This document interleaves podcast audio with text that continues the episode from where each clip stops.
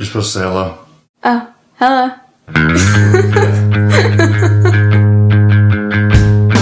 Welcome to the Circle of Dads, the space for sharing stories about the struggles and triumphs of fatherhood and learning to become better men.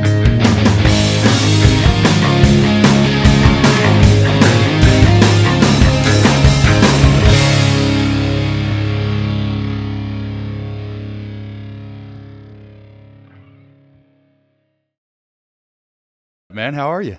Good, good. How the heck are you? I'm doing all right. So, um, how was uh, how how was the funeral?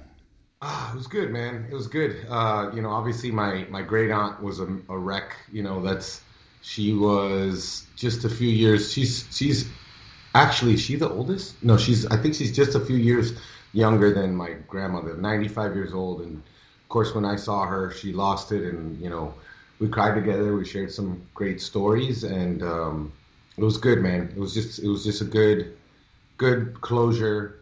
Um, I saw her. She didn't quite look like herself. You know, it's sometimes that that's all weird and stuff. I don't I don't want an open casket. Yeah, I don't either. Honestly, I don't need people to be staring at me like just with my body presented for everyone to see like that. It's just weird. Just let's just say goodbye. Have a picture of me up, and That's it. Yeah, Yeah. like a picture of, of, of when I looked my best would be awesome. Like I'll I'll make Exactly. I'll make sure I'll have that picture set aside for that particular moment. take it yourself. Um, yeah, my father-in-law passed away recently, and we went and and you know it was the same thing, the open casket, and I was just like, you know, people. It's such an interesting experience, um, death obviously, but just the mourning process and the funeral and and how it's it's it's so strange to me. You know, it, it's um, it's almost like people have to go there to hurt really bad to get over it instead of instead of kind of privately mourning. You you know what I mean? That's true. That's true. Yeah. And like the I whole think people. I think it's that connection we need. We need a connection with people, and, and maybe we want to share our hurt. We want to share our pain with people. I don't know. let, yeah, and but just the whole looking at the body is is odd to me. Yeah, it is odd. And you know what's funny? This time around, I wasn't gonna do it. Like I, I, because she was so swollen at the end. You know, she had like edema, and she had. I mean, she had a laundry list of stuff. And uh, when I saw my great aunt, I'm like, look, I, I'm very conflicted about this. I want to say bye to her, but I don't want to look at her, so I don't think I'm gonna look at her. And she's like, she's like, she's not swollen. She's like, I looked at her. She she looks like herself. She's like, look at her. You know, say goodbye to her. Like, don't don't be afraid. She's not. She doesn't look different. Um, and I and I did, and, and she truly wasn't swollen. Uh, obviously, that that probably you know once the blood drains out a little bit, I don't even know what they do, but but who knows what they do. But um, she didn't look swollen, but her mouth looked weird, you know. And it's like you never know how someone dies, and then rigor mortis sets in, and then and then it gives them like a weird look, and then they gotta like make up for that with makeup and stuff. Like it's just totally totally weird. It's it is especially like with men. You know, so Oh. when, when you see a man in there, I remember um, a real good Oh yeah, friend, the makeup on men, yeah. and it's just like, dude, he never looked like that. I mean, maybe he had a cross-dressing phase, but I didn't remember him as that. You know, like I had this this buddy of mine named Cowboy, and he was this big old cowboy. I mean, he was giant, and uh, you know, his nose was all twisted to one side because he, you know, he used to fight a lot, and and so in his, at his funeral, I walk up and I look at him, and it's like, that's that's not him. Like, who's this Yeah. dude? But it's just, I mean, it's just the human the human experience is interesting. It is. You're right, man. And the, the death thing is so weird. Like it's these customs and these weird things that we have, and like obviously, then you, like the there's nothing in that body, you know, and so the skin doesn't have elasticity. And like I remember this when I was in clinical anatomy. Like just I would I would move one of the because we went through two whole bodies. Um, Sure. and and like you would move their face and their face would stay the way you moved it you know because there's no elasticity so it stays there. So you could give them like a smile and they would stay smiling. And you know it's just it's all weird man. It's all this weird thing but like you know then you the the the, the whole thing about it is like you're just you're just hanging out with family and you're just hanging out there in the name of this person you know and just contemplating things that that well whatever comes up during the process because there's so so many things like then like you're cracking up in the middle of the funeral because there's you're telling funny stories and then you feel weird about that. It's just it's Yeah. just- And you took your boys? Oh yeah, man! I took them, and and uh, of course Dean was really curious, and he didn't even ask to go see the body. He just went up to see it. So I was like, you know, my mom was freaking out, and my mom's like, you know, don't don't let him see it. I'm like, you know what? He's curious. Let, him, see, it. Yeah, and Desmond obviously was very curious, but Desmond's a little bit less cavalier than his brother, so he was kind of like, you know, can I go say goodbye to her? And I was like, absolutely, go say goodbye. And, and then of course they have questions sometimes, and they, you know, that's a good time to talk about these things. You know, like I, I, I every time I see an opportunity with my kids, man, where I can go one way or, or the other, I think about like what could it ha- what would happen if I keep this truth from my kid or if I try to protect my kid from this? And I'm always like erring on the side of telling them more, showing them more, because it's like under my control, and I, I it's a controlled um, environment that I'm helping him learn about something versus like you know seeing a dead person in another situation with someone else. I don't know. Like for me, it's always just it makes sense to show them more, to tell them more, because I, I trust them. You know, like depending on where they are in their lives, you know, and depending on the the subject matter. For the most part, I feel pretty good about trusting them. I'm not going to be showing them like Freddy Krueger and Jason movies, like and slasher movies, because I know that their frontal lobes are not even developed to, to handle that. But certain subjects, I think they're ready. Yeah, that's a, that's a different kind of. I mean, that's that's trauma. You Yeah, know, you exactly. give that shit to your kid, but you know, and, and it's like you you dance that line of is this an opportunity? Like, is this taboo? Are they not ready for it or mature enough, or am I just uncomfortable and not ready to have this conversation, or I don't know. And you know, kids that the, the, the abstract thoughts not developed and they, they just are not capable of that. But like, um, I've always just told my daughter straight up, like she'll ask me a question and I'll just answer it honestly. Sometimes probably a little too honestly. I mean, there was there was definitely things that you know I didn't get into, but I just think why not capitalize on the opportunity to be the person to introduce them to that subject. Yeah, I love that idea. I love the idea of that. I think it builds trust, and that's important. and it's life. I mean, you're teaching these kids life. You're teaching them, like when my grandfather died, we buried him. It was uh, March 3rd, 1987. I just, for some reason, remember that. And, you know, I was seven. And I remember just looking at the casket and looking at him.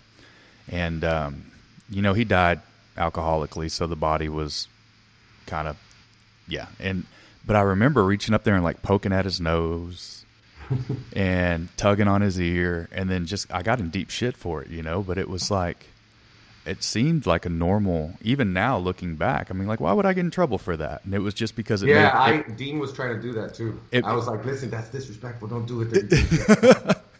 Yeah. he's going to come back and haunt your dreams. Don't do it.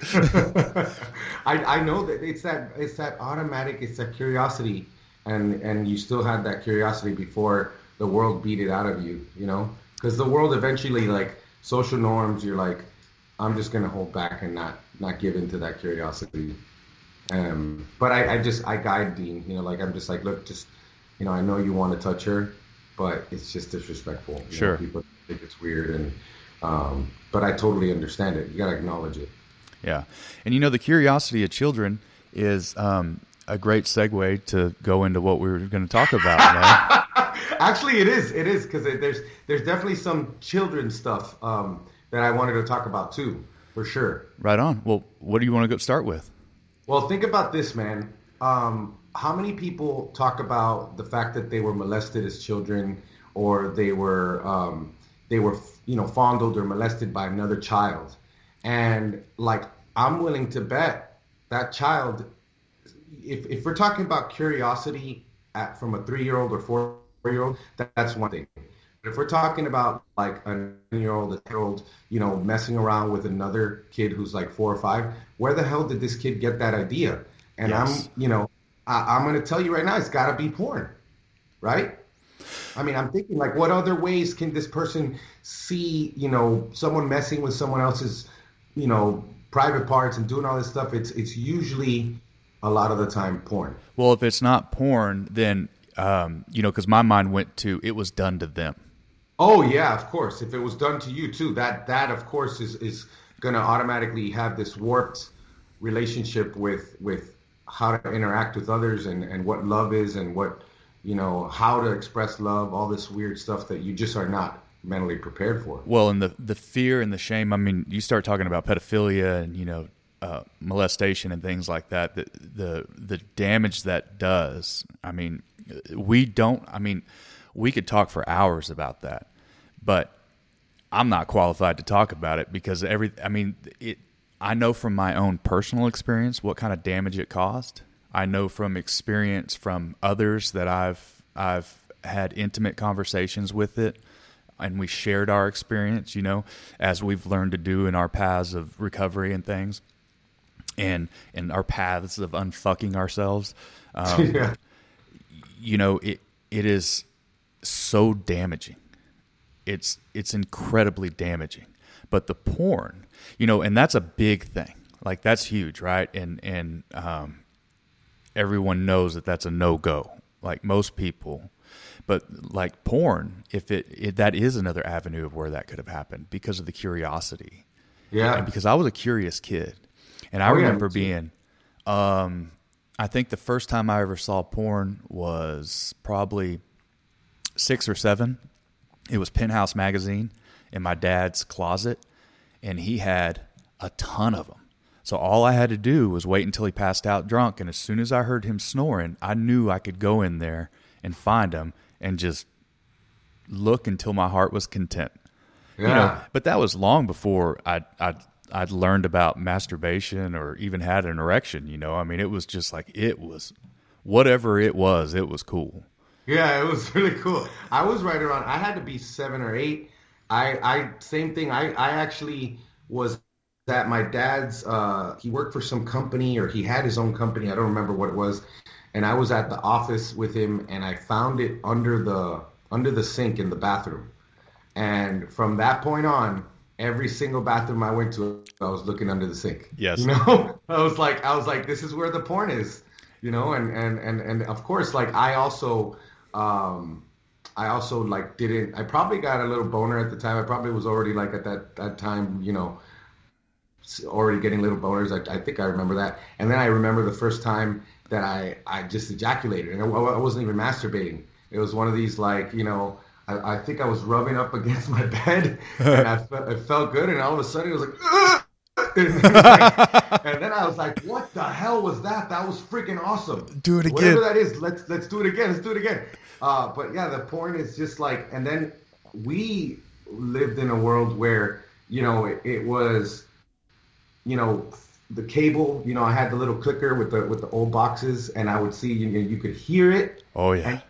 and which the hearing was really good, and then you could see like a boob like halfway through it, and you were looking at that. But then like as things got more and more and more, like and when I was in high school, it was like pictures online, you know, like naked pictures of people having sex or naked pictures of women uh, spread, you know, with their legs spread and and all this stuff. And and then of course as we got older, we had more access to the porn. Now I feel like it's literally just like we're talking about oxys to heroin in like in less than a week. You know? man it, it's it's remarkable because um you, know as i was younger i never really thought about the um uh the damage that it could cause you know? I just loved it. I've i was sexualized very at a very early age and have always been a very sexual person.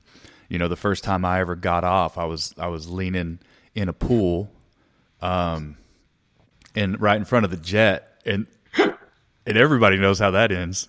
Of course, it was at a pool party, and I couldn't get out. It's time to eat. It's like, no, I'll be there, and just give me a minute. Like, give I, me a minute. am not hungry.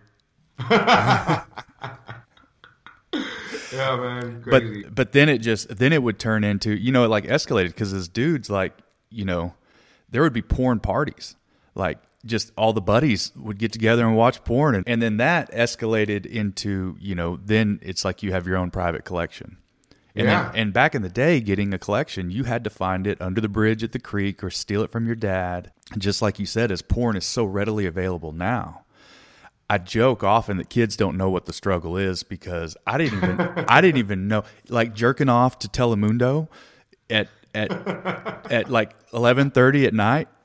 You turn the little the bottom clicker like in between the bottom knob and and, and then you the bunny ears just right and then you can see the Telemundo girls. I mean, there's Yeah. a reason I married my wife. I mean, she looks just like them.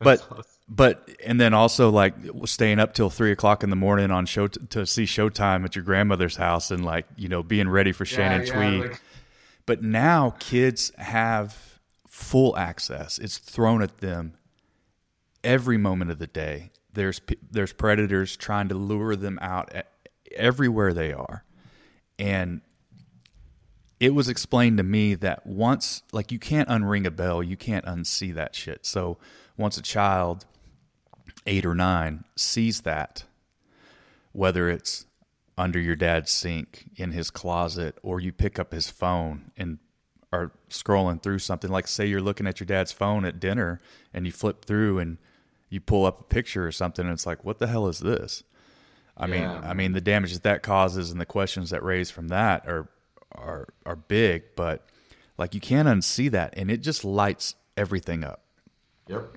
and I mean, it can it can be. Um, Wool is both recovering addicts and alcoholics. I mean, we know exactly how harmful it can be. Yeah, man. It just overtakes your life. So, how? What has your experience been with that? Well, um, first of all, I gotta say, I, like, what's really, really sad to me nowadays is that we got all the we got our phones and our and our iPads on lock. Like, we got all these settings for the kids, and not only do they get it, even with these settings in place, like if they're going on a website, they can they can be looking for you know Rubik's cube tutorials, and the banner on the site is a porn banner. You know, like, and that's there's no way that I can I can get rid of that. So there's that. Then there could be video games that they're playing on their iPhones that are kids' video games, and every single ad that they put is weird stuff. Like one of them, like I, I saw like two or three ads yesterday when my youngest, my five year old, was telling me to to like look at this game that he's playing, and then he can get bonus points for watching an ad. Sure. Right? One of them was like a bunch of like it was like cartoons, but it was like a role playing game where you you pretend to be like either a guy or a girl, and then and then you're looking at the other person across the room, and it's like oh she's hot, and then it's like go talk to her or take her out and, and take her directly home. Like and this is like an ad that's playing, and then there's another ad that was playing that was like again, it's like there are such sick people in this world that they're somehow getting around like you know these these different things. Even on YouTube, like you can see on YouTube, there's like um, things that are specifically geared towards kids, and either be like a Mickey or a Disney thing, and all of a sudden like you're looking at a porn and. and and these people don't care. It's going to get taken off. It's going to get taken down, but not before some people watch it. Well, and and ah, you. YouTube Kids, and I, I mean, sorry to interrupt you, but the uh, before I forget, like my daughter, we had her on lock, and she she could have YouTube Kids on her uh, iPad, and she no longer has an iPad. Um, and I was kind of like, well, where the hell is she? It had been a little while, and I walk into her room, and she's in her room with the door shut, and she was 11, 10 or 11. And I walk in there, and of course, she starts shutting stuff, and I'm like, uh uh I know that. Let me see that thing. yeah, yeah. And um, I pull it open, and she's instantly starting to explain herself, and I'm like, shh, shh, shh, just let me, just sit there. And I pulled it open, and she was watching a video. There was a bunch of other videos that she had already watched that were uh, not okay, but this one particular video that she was watching was a bathroom, a Barbie doll bathroom scene. So like a little Barbie doll tub, like it was a whole like set, like tile and everything. And the Barbie was naked in the bubble bath, but there was a man's hands like moving her around and washing her. You know what I'm saying? This is so sick. And I'm like, what the fucking fuck is this shit? You know, Yeah. like I didn't even. And so I take it, and then I start, you know, investigating who made the video and who, you know, I mean, like where it came from, and the kids are constantly being preyed upon. yeah. It never stops. Yep. And it's and it's our job as dads not to just protect them in a shield like a super conservative no you can't do that and and make them vulnerable to the world or uh, uh, naive but to show them and teach them like this is what's happening like but again once they see it their little brains are curious and they want to keep looking at it Oh yeah, of course. It's kind of like you know Adam and Eve. They eat that apple, and everything's the same. Nothing's ever the same, you know. Um, but you were asking me about my my experience. Like, I'll I'll tell you something, and I'll I'll share because like why not? I mean, I remember there was a time in college of all places where my girlfriend at the time was visiting me, and we were like in a long distance relationship, and I mean, I was watching so much porn probably at the time because you know just trying to stay faithful. That like I think I had given myself like some erectile dysfunction because the, the, there was one time where, granted, uh, we were drunk, you know, and and we we like, took her back to the dorm, and I literally had to like sneak into the bathroom and watch some porn to like to get it up and then go in there because I felt like no, absolutely nothing was happening when I was kissing her. Like there was like there was no connection between my brain and my and my dick, you know. Like and I, was just like, what's going on? And so look, looking back at that, you know, that's that's just like one time that I can think of. And thank God, like I did, I never like for me, porn wasn't a thing that like consumed me like you know like cocaine did or or you know like alcohol where it's like you know once once it starts once i have the drink in my hand that's it it's like everything else is like you know, autopilot. As long as I have my drink, you know, as long as it's at least half full, I'm good. That wasn't the, that wasn't the case with porn. I mean, I, I definitely I agree with you. I'm I'm one of those people that also very sexual, and you know, even in times of my life where I was either down or uh, just felt feeling vulnerable, that would be the time that I would for sure have to have a woman in my bed. You know, like I, there, yeah. there would be, you know, if a woman's not in my bed, I'm freaking out. You know, if there's someone not next to me right now, like, you know, I'm alone, you know, all these different feelings. And I went through a period where, like, I had broken up with this girl that I was with for like a year, and it was the last real serious relationship be- before I got with Maura. And I was alone for a period there. I don't know. I just kind of decided that I was going to just work on myself and, and, and, um, I had already been sober. No, actually, no, I wasn't sober, but I was. It was a good period in my life um, where I wasn't like messing around or doing dumb stuff. Um, but like up until that, like it was always either. That's the thing. Like I, I, I was able to get girls, you know, and I was able to, to my satisfaction, you know, have the amount of sex that I wanted, you know. But if I probably if I if I had it, I would probably rely on it more. But um, definitely you start to like it's so fake and it's so like not realistic that you you you you can't deny that you're actually in some way it's affecting you and you're thinking like this is how I'm going to have sex too you know?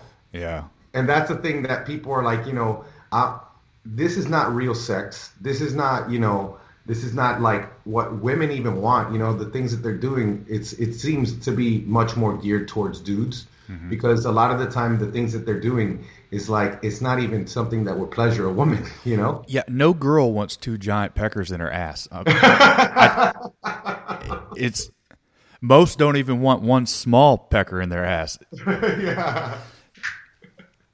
yep.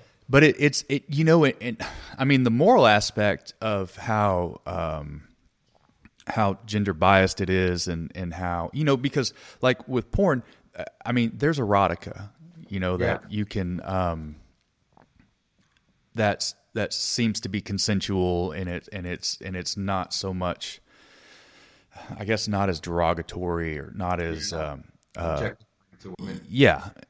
And that's, I mean, to each its own, but the, I mean, the moral aspect of it, of, of how they get most of these women into these scenarios is, I mean, they exploit them.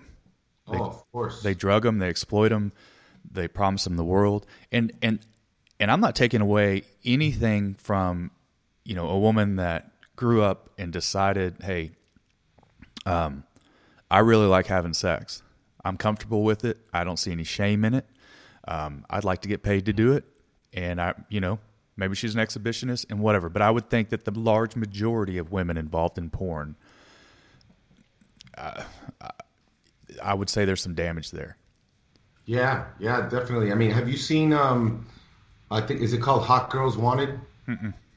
It's a it's a Netflix documentary, and it's one of those documentaries where you don't even have to, as a documentary filmmaker, you don't even have to spin anything because all you're literally doing is hitting record, and the and the and the video tells you enough without any editorializing, any spinning, and it's just following this scumbag around who he has like a porn company. He lives in Miami Beach. He rents a house with like five rooms or something, and it's a disgusting, filthy mess. Um, you know, it's just like massive traffic in and out of the house, and you know, to to your point about um, most of the women are probably um, not. This is not by choice, and this is not something that's empowering to them. I 100% agree with that because they said it in the movie. I think they said that the average um, career of a porn actress is either three or four months.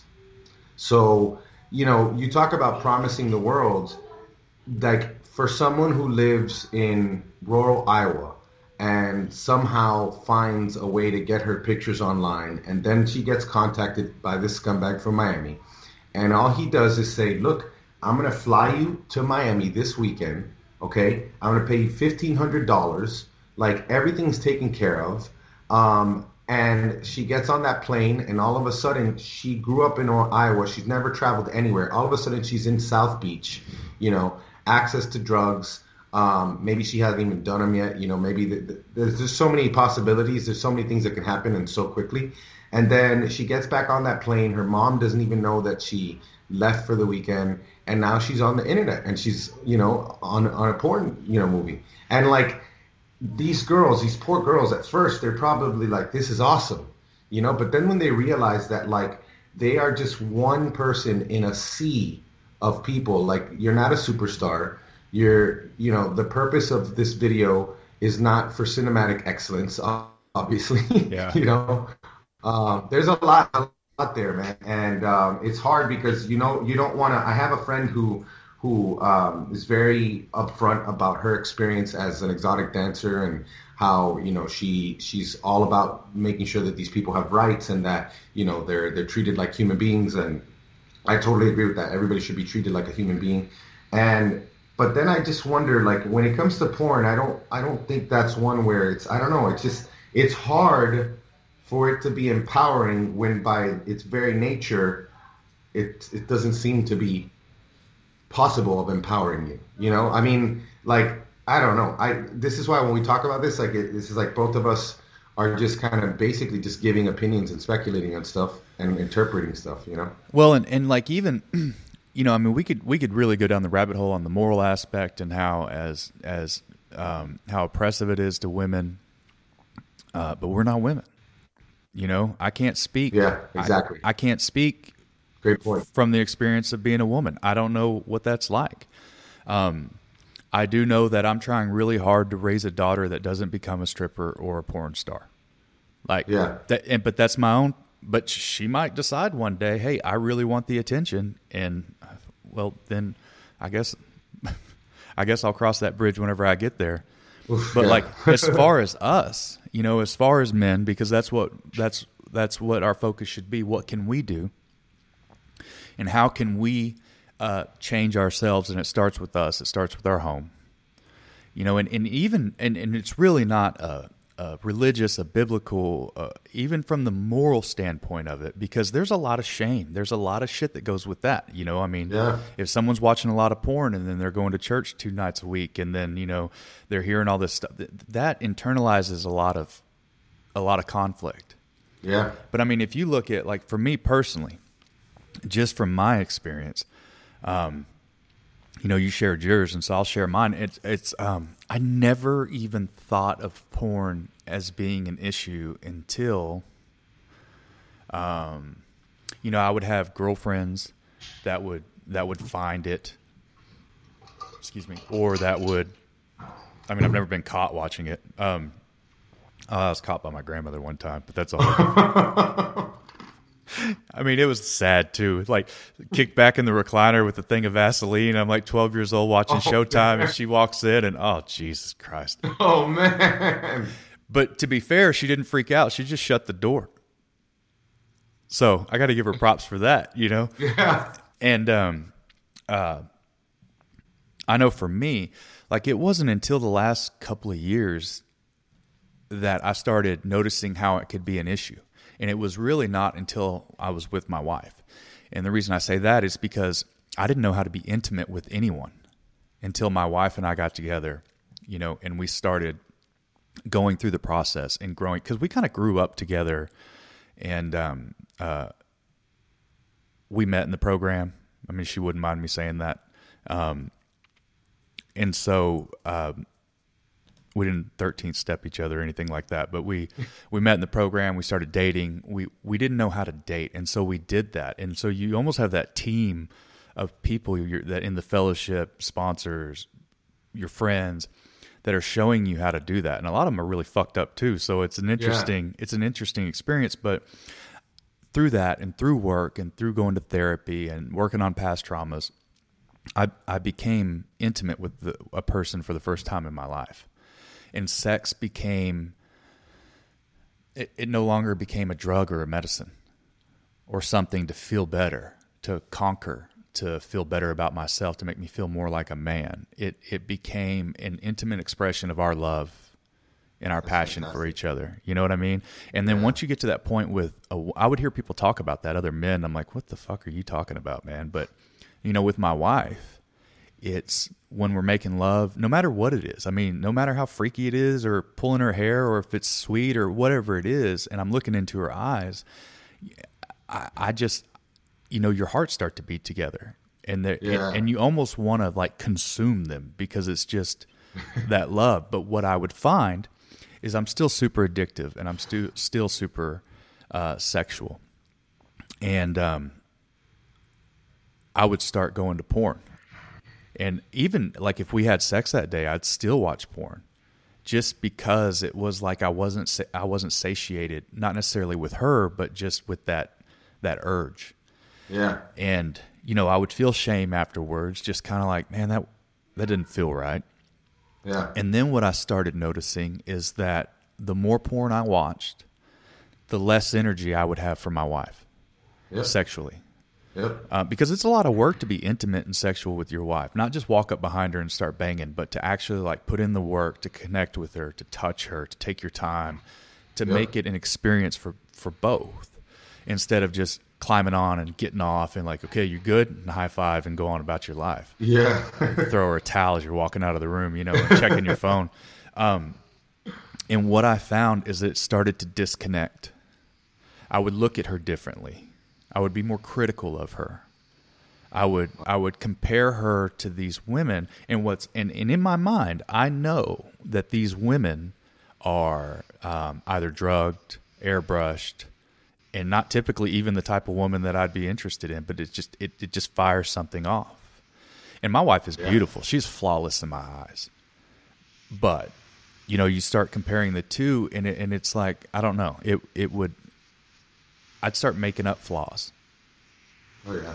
and That's crazy, and man. I couldn't be intimate and I couldn't maintain an erection and it just the orgasms weren't as good. It was just kind of eh, whatever, you know. And so what had happened is I would start fasting from porn because that's how that's the only way I know to check stuff is like just get rid of it and let's see how life is without it. Yeah, that's good. And then things would get amazing, but that addict behavior would start coming in again, whatever it is, and and I would go back to it. And I catch myself, and every time I circle back to it, I feel worse. So it's almost like going back out again. Good. Yeah, same thing. Because people don't understand. Like when you, if you relapse on anything, like you're not gonna, you're not gonna warm up. You're gonna pick up off. So, like you know, you, you're not like, oh, I, you know, it's been a while since I had a drink. You know, I'm gonna, I'm gonna take it easy. I'm gonna drink You like a know, you're gentleman. gonna. Yeah, no, you're like you, you you remember your body, your mind, you know, all remembers like the amount of drinks that you were drinking. And I think the same thing can go for porn. Like you relapse on porn, and you're gonna pick up at the level of freakiness that you were at, and and then of course I think like when once you realize that it's damaging to your to your to your relationships, to your life, you know, everybody, people who haven't been addicted to stuff, they don't know this, but they they I don't think they appreciate the fact that we all want to stop. Like we all hate ourselves, you know, like we we we want to stop. Like if you think that I don't want to stop, like that's that's all types of fucked up. You know, like like I got kids, I got I got a job, you know, all these things. Like you think we don't want to quit, you know? And so like that feeling of once you've identified it and you've gotten over the denial of the fact that in this case porn is is the problem, you're really gonna feel like shit when you do it. You know? And um you talked about the inability, like the orgasms weren't as good. Like there's science behind this. You know, like Dave Asprey talks about this in, in Game Changer. He talks about like you can't just be it's not even good to ejaculate as often. Like he, he's he's done stuff where he's had sex and not ejaculated, and I've only done this like once or twice, and it wasn't even on purpose. You know, like it was one of those things where it's like like you know you know partner's done, you know you're not done, and you know what like you're okay with it, and you're just like actually this is kind of awesome. Like you know i'm the man you know like i didn't i didn't even you know I, I i gave her what she needed. Like how many times does that happen you know the other way around you know? Like so it's always good. It's always good to like be able to do that. But like if you're watching porn and then especially you you mentioned the example like you had sex that day then you had porn. It's like you know uh, dave asprey talks about it like because the chinese people you know these people they, they know their stuff. They know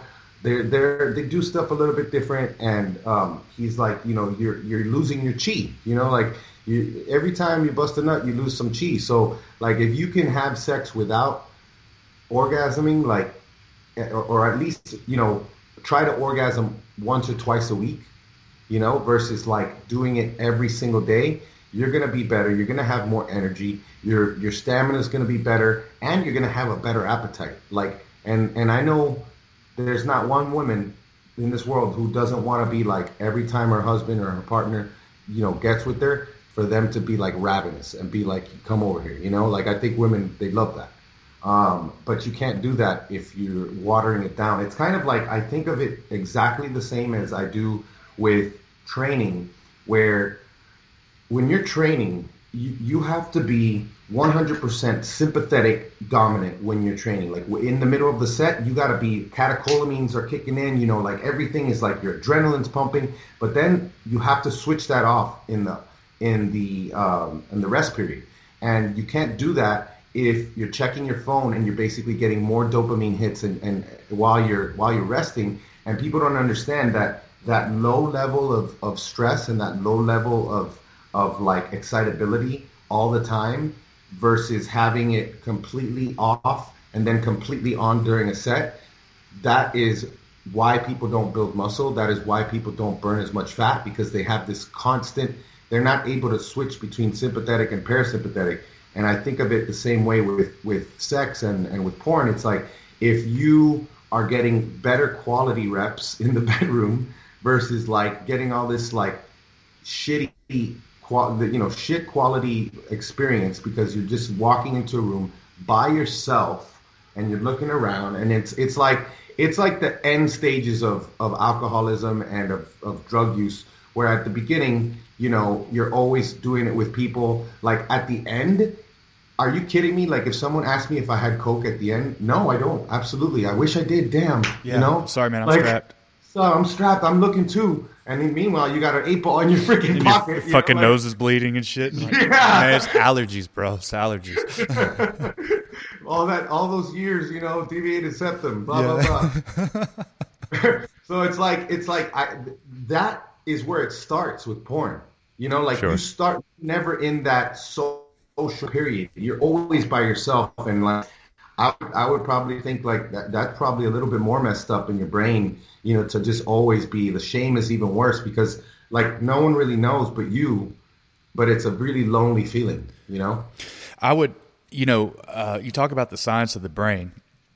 Um, there was a uh, I, I saw this earlier. Uh, earlier, a neuropsychiatrist in Cambridge named Valerie Voon, and she found that the brain of a habitual porn user looked the same as uh, an alcoholic Oh yeah, I've seen that too. and Yep. that that the pleasure pathways and the reward system in your brain is the same as drugs and booze. Yep. And you know it the the dopamine response, the neuroepinephrine, the oxytocin. I mean, all the things that are released in your brain that when when you have sex are also released whenever you have whenever you're watching porn. If if there's too much of that, then it can mess up your hormones and the way that they process in your brain and cause more Yep. anxiety or depression or whatever it might be. You know, and just even the shame response, you know, if you get done and afterwards you're like, oh, fuck, I feel like shit. And if you're doing it, you know, you, t- you spoke about when people don't understand addiction. I would, I would, I would say, um, if you don't understand heroin addiction, cocaine, alcoholism, porn, and you're like, you can't hear us right now. Like it's just shutting off. Like that's not me. Yeah. Kind of like the whole deal is like, no, alcoholics are under a bridge with a paper bag. It's like, Yeah. no bullshit. The alcoholic is your fucking librarian. Yeah, you know, rips or- as hell. Not everybody hits a financial bottom. Uh, There's there's all types of bottoms that people hit. You know. Oh yeah, but it, it can also be the same as like, what about that dude that you always go back to that you know you shouldn't go to? You know, what about that relationship you keep getting back into? How about that food? What about that Yeah. diet that you can't stick to because every time you go buy a bag of chips, like you're in the fucking pantry eating by yourself in the middle of the night? You know, it's it's the same kind of pleasure response. Yep. And so if if you can't hear or if you can't um, sympathize with anyone that's an alcoholic or a drug addict or a porn addict or anything like that, at least try to be um, looking at yourself enough to where you can be like, oh, okay, well, maybe I do the same. I have the same behaviors. It's just a different. It's just wearing a different skin. Yeah, I'm looking for right now because you mentioned it. Um, is the the definition of addiction from Dr. Gabor Mate? I don't know if you've ever heard of him. Uh, yes, but I don't know what it is. Okay, so he says this is why I think anyone who's not an quote unquote addict, you know, because we, we, we see addicts and again, it's like we're thinking of, you know, people like freebasing, you know, cocaine and like, you know, in a gutter. Um, and it's just not like that. Um, you do see that in the rooms. You see that too. Um, yeah, and that's a rough look at it. yeah, but like he says that addiction is any behavior in which the individual finds temporary relief or pleasure in and craves for that reason despite negative consequences. I mean, that's that cake you talked about. That's that I mean, that's that person that you talked about like because you you you keep going back to him because he gave you one sliver of love. Like he gave you one thing that wanted you to that helped you maintain the definition in your mind of of him as a as a good person, you know. And he just gave you that one, little thing. That's all you needed, you know. It's just it's it's a shadow of what the original one was. It's a shadow of what your original thought of him was, but he kept, he gave it back. You're addicted, you know. You're addicted, and it's it's not healthy. It's not good for you. So lots of people, I think, definitely need to, you know, we have accepted, and people get kind of um, put off by how blunt addicts are. people don't understand that, like, because we got over our bullshit already. Like, the first step is is is de- like getting rid of denial. You know, acknowledging that there's a problem. And so you see all these people, and I I, I- I don't want to feel I don't I don't want to feel like I'm going on a soapbox here, but like you definitely see people like going through life thinking like I'm not like my my dumbass brother who's an addict, you know, like and meanwhile they're doing all these addictive things that are socially acceptable, you know? like gambling or making Yeah. or making money or whatever Yeah. it is. I mean, you can be addicted to those things too because they give you the same response. Yep. Yep. And it happens the same in the brain, like you said. And I think one of the things that Dave Asprey talked about in the book um, was that there's there's definitely a difference in the the hormones. So when you are doing it by yourself and you're watching porn, it seems to kick out much more dopamine Yeah. But if you're doing it with a partner, it seems to be pushing out a lot more oxytocin, which is, you know, that connection. Like women who are breastfeeding, they get more oxytocin from breastfeeding, I'm pretty sure, than they get from orgasming. So like it's it's like it's very comparable and like when when they get over like that first stage of like you know the mastitis and the cluster feeding and you don't know what's going on in the kid it hurts you start to love it and you start to like every time you do it everybody's both people are happy. Um, and so oxytocin's a powerful hormone. We should be we should be trying to you know get more of that because dopamine is is a much more like high fructose corn syrup Yeah. type of thing where it's like that really really high high and then the down comes and you're like shit I need another hit you know? Where am I going to get it? And if it's it's different with oxytocin and if the roller coaster ride is that quick and that dramatic, you've it's got to fire off warning lights in your head, like, uh, this might not be good for me.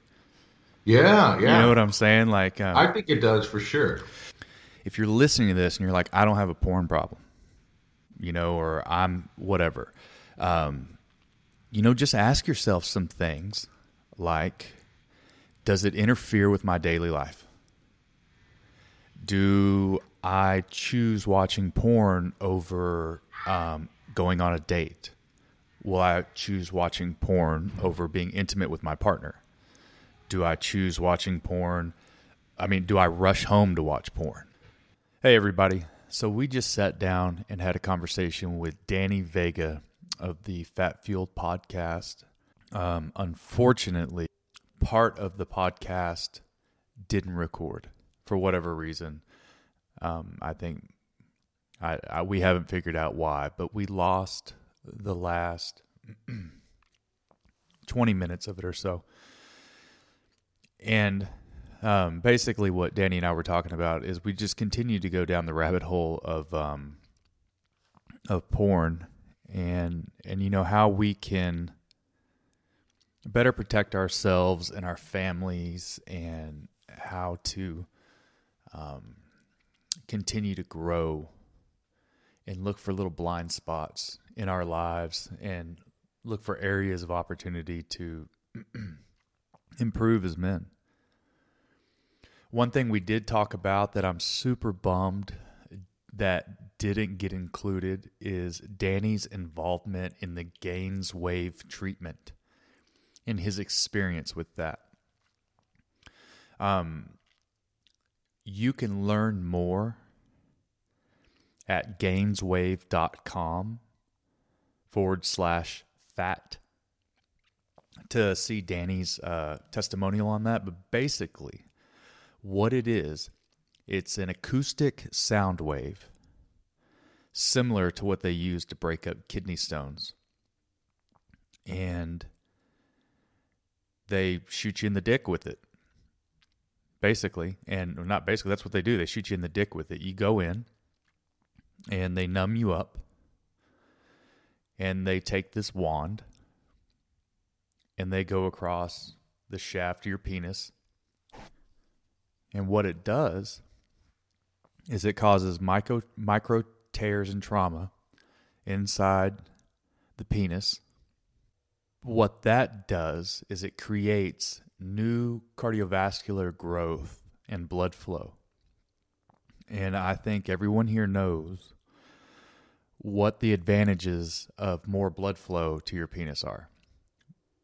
But he's he's he just raves about how it's like he has a rod running through the center of his of his dick. And he didn't even realize how much his erections had waned and like it feels like when he's 18 again. So much so that his wife was even like oh my god you know like it's a night and day difference that he didn't even realize was an issue. Um it also creates a fuller and uh, a fuller and thicker erection and so, if you're looking for a way to maybe improve the size of your penis, this may be a way to do it um, without going through any of the crazy, crazy treatments that are available now. That I'm not even sure they work. but this also helps with um, sensitivity. It increases sensitivity, which actually um, it, doesn't make it. It it's kind of counterintuitive, but it, it's um, the increased sensitivity helps with premature ejaculation. And then this is also a treatment largely for erectile dysfunction. So if you find that you don't get the proper blood flow to your penis, that this procedure will help that. They recommend that you get six procedures. And then they also offer a PRP, which is a stem cell shot that's supposed to give you the most bang for your buck. You know, I was talking to my wife about it and she's like, I don't understand why you'd want to do that. Like we you don't need that. It's like, yeah, but you know, in my opinion, dick size is kind of like money in the bank. You know, sure, you got enough to be comfortable and everything's okay. There's no issue, but we could always use a little bit more, right? Am I right? I'm right. I think I'm right.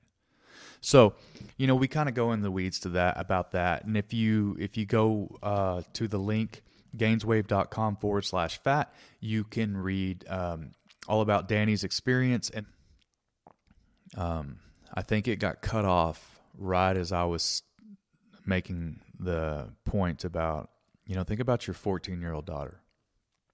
She's got an Instagram account. She doesn't have a whole lot of followers. She's not getting a whole lot of likes. She doesn't feel popular. She doesn't feel pretty. She doesn't feel interesting. I've never been a 14 year old girl, but I do have a teenage daughter, and I know what those girls go through. Um, you know, boys, I think the biggest thing that I was worried about at 13 was uh, getting called to the front of the class when I had an erection, which was often the erection, not getting called to the front of the class. You know, because you'd pop wood just walking down the street. You'd be hanging out at your grandmother's house and get a boner. I mean, it would just happen all the time. And a, a little girl, I mean, a teenage girl's got so many more problems to worry about. And so think about that. And she's going through these things, and then all of a sudden, she comes across a page where it's a pretty girl and she's tan and she's bent over at the waist with her thong on and her mound right there in the camera. And she's got like 900,000 followers. I wonder what your 14 year old thinks. Like, my God, I guess that's what I need to do.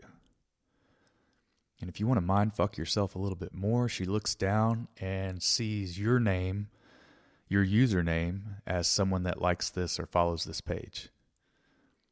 Ugh. Yeah, that's that's um that's not how I'd ever want my daughter to see me. You know, and I, man, I love those pages. I love women. I mean, I love the human body. I think it's beautiful. And if those things are on Instagram, I'm going to look. So what I have to do is just not follow them. And if they do pop up, I've got to either delete them, unfollow them, or just making make sure that I can circumvent that because I don't want to get pulled down that trap or down that hole. So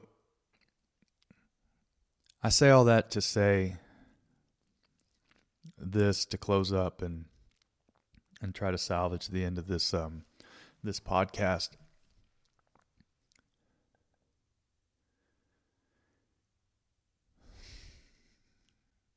if you're participating in behaviors that you do not feel good about, if you're struggling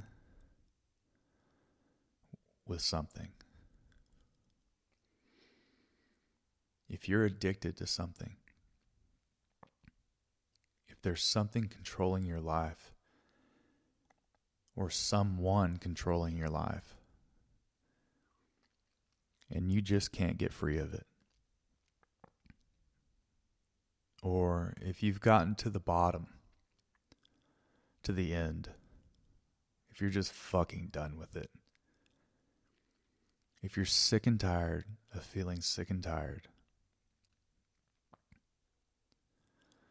if you're at the end of your rope.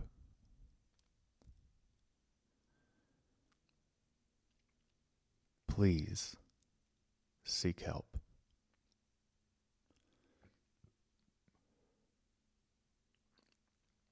There's no shame in it. Don't worry about the stigmas. Don't worry about if it's taboo don't worry about what other people will say. Don't worry about what your kids will think, what your mom will think, what your wife will think. Seek help. Go to a a 12 step program. Go to AA, NA, SA, CA, OA. Seek therapy. Seek a friend, a confidant, a mentor.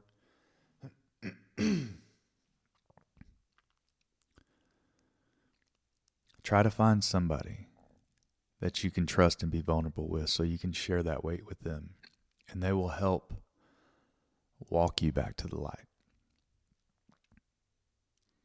If you can't see the forest through the trees, but you know you're lost, just reach your hand out. Somebody will grab it. You just got to keep reaching, and eventually somebody will grab it. Everyone that's listening to this, I hope that you can hear me and you can feel the sincerity in what I'm about to say. I am here to help lift you in any way I can. If you need help and you don't know who else to turn to, but you can hear my voice, reach out to me. And if I can't help you, I will help you find somebody that can. Message me on Instagram, email me, ryan at circleofdadspodcast.com, message me on Facebook. There is help. If your life is a complete shit show and you don't know which way to turn, I, I I'm not saying I have the answers, but I'm sure I know for a fact from personal experience just having someone to listen to help carry that burden and help guide me back to the light was life changing. And so I would urge you to continue looking and continue striving to be better. Because all this deal is is is me loving you and you loving me. That's it. Be of service to your fellow man and let's lift each other up. Let's boost each other. Let's stop shaking the finger at each other and let's let's start providing each other with the solution. I'll walk with you. I'm here. Thank you so much for listening. Thank you for allowing me the opportunity to share. You do not have to be perfect, but you do have to be present. We chase those kids until the day we die. We chase those kids until the day we die because love runs downhill.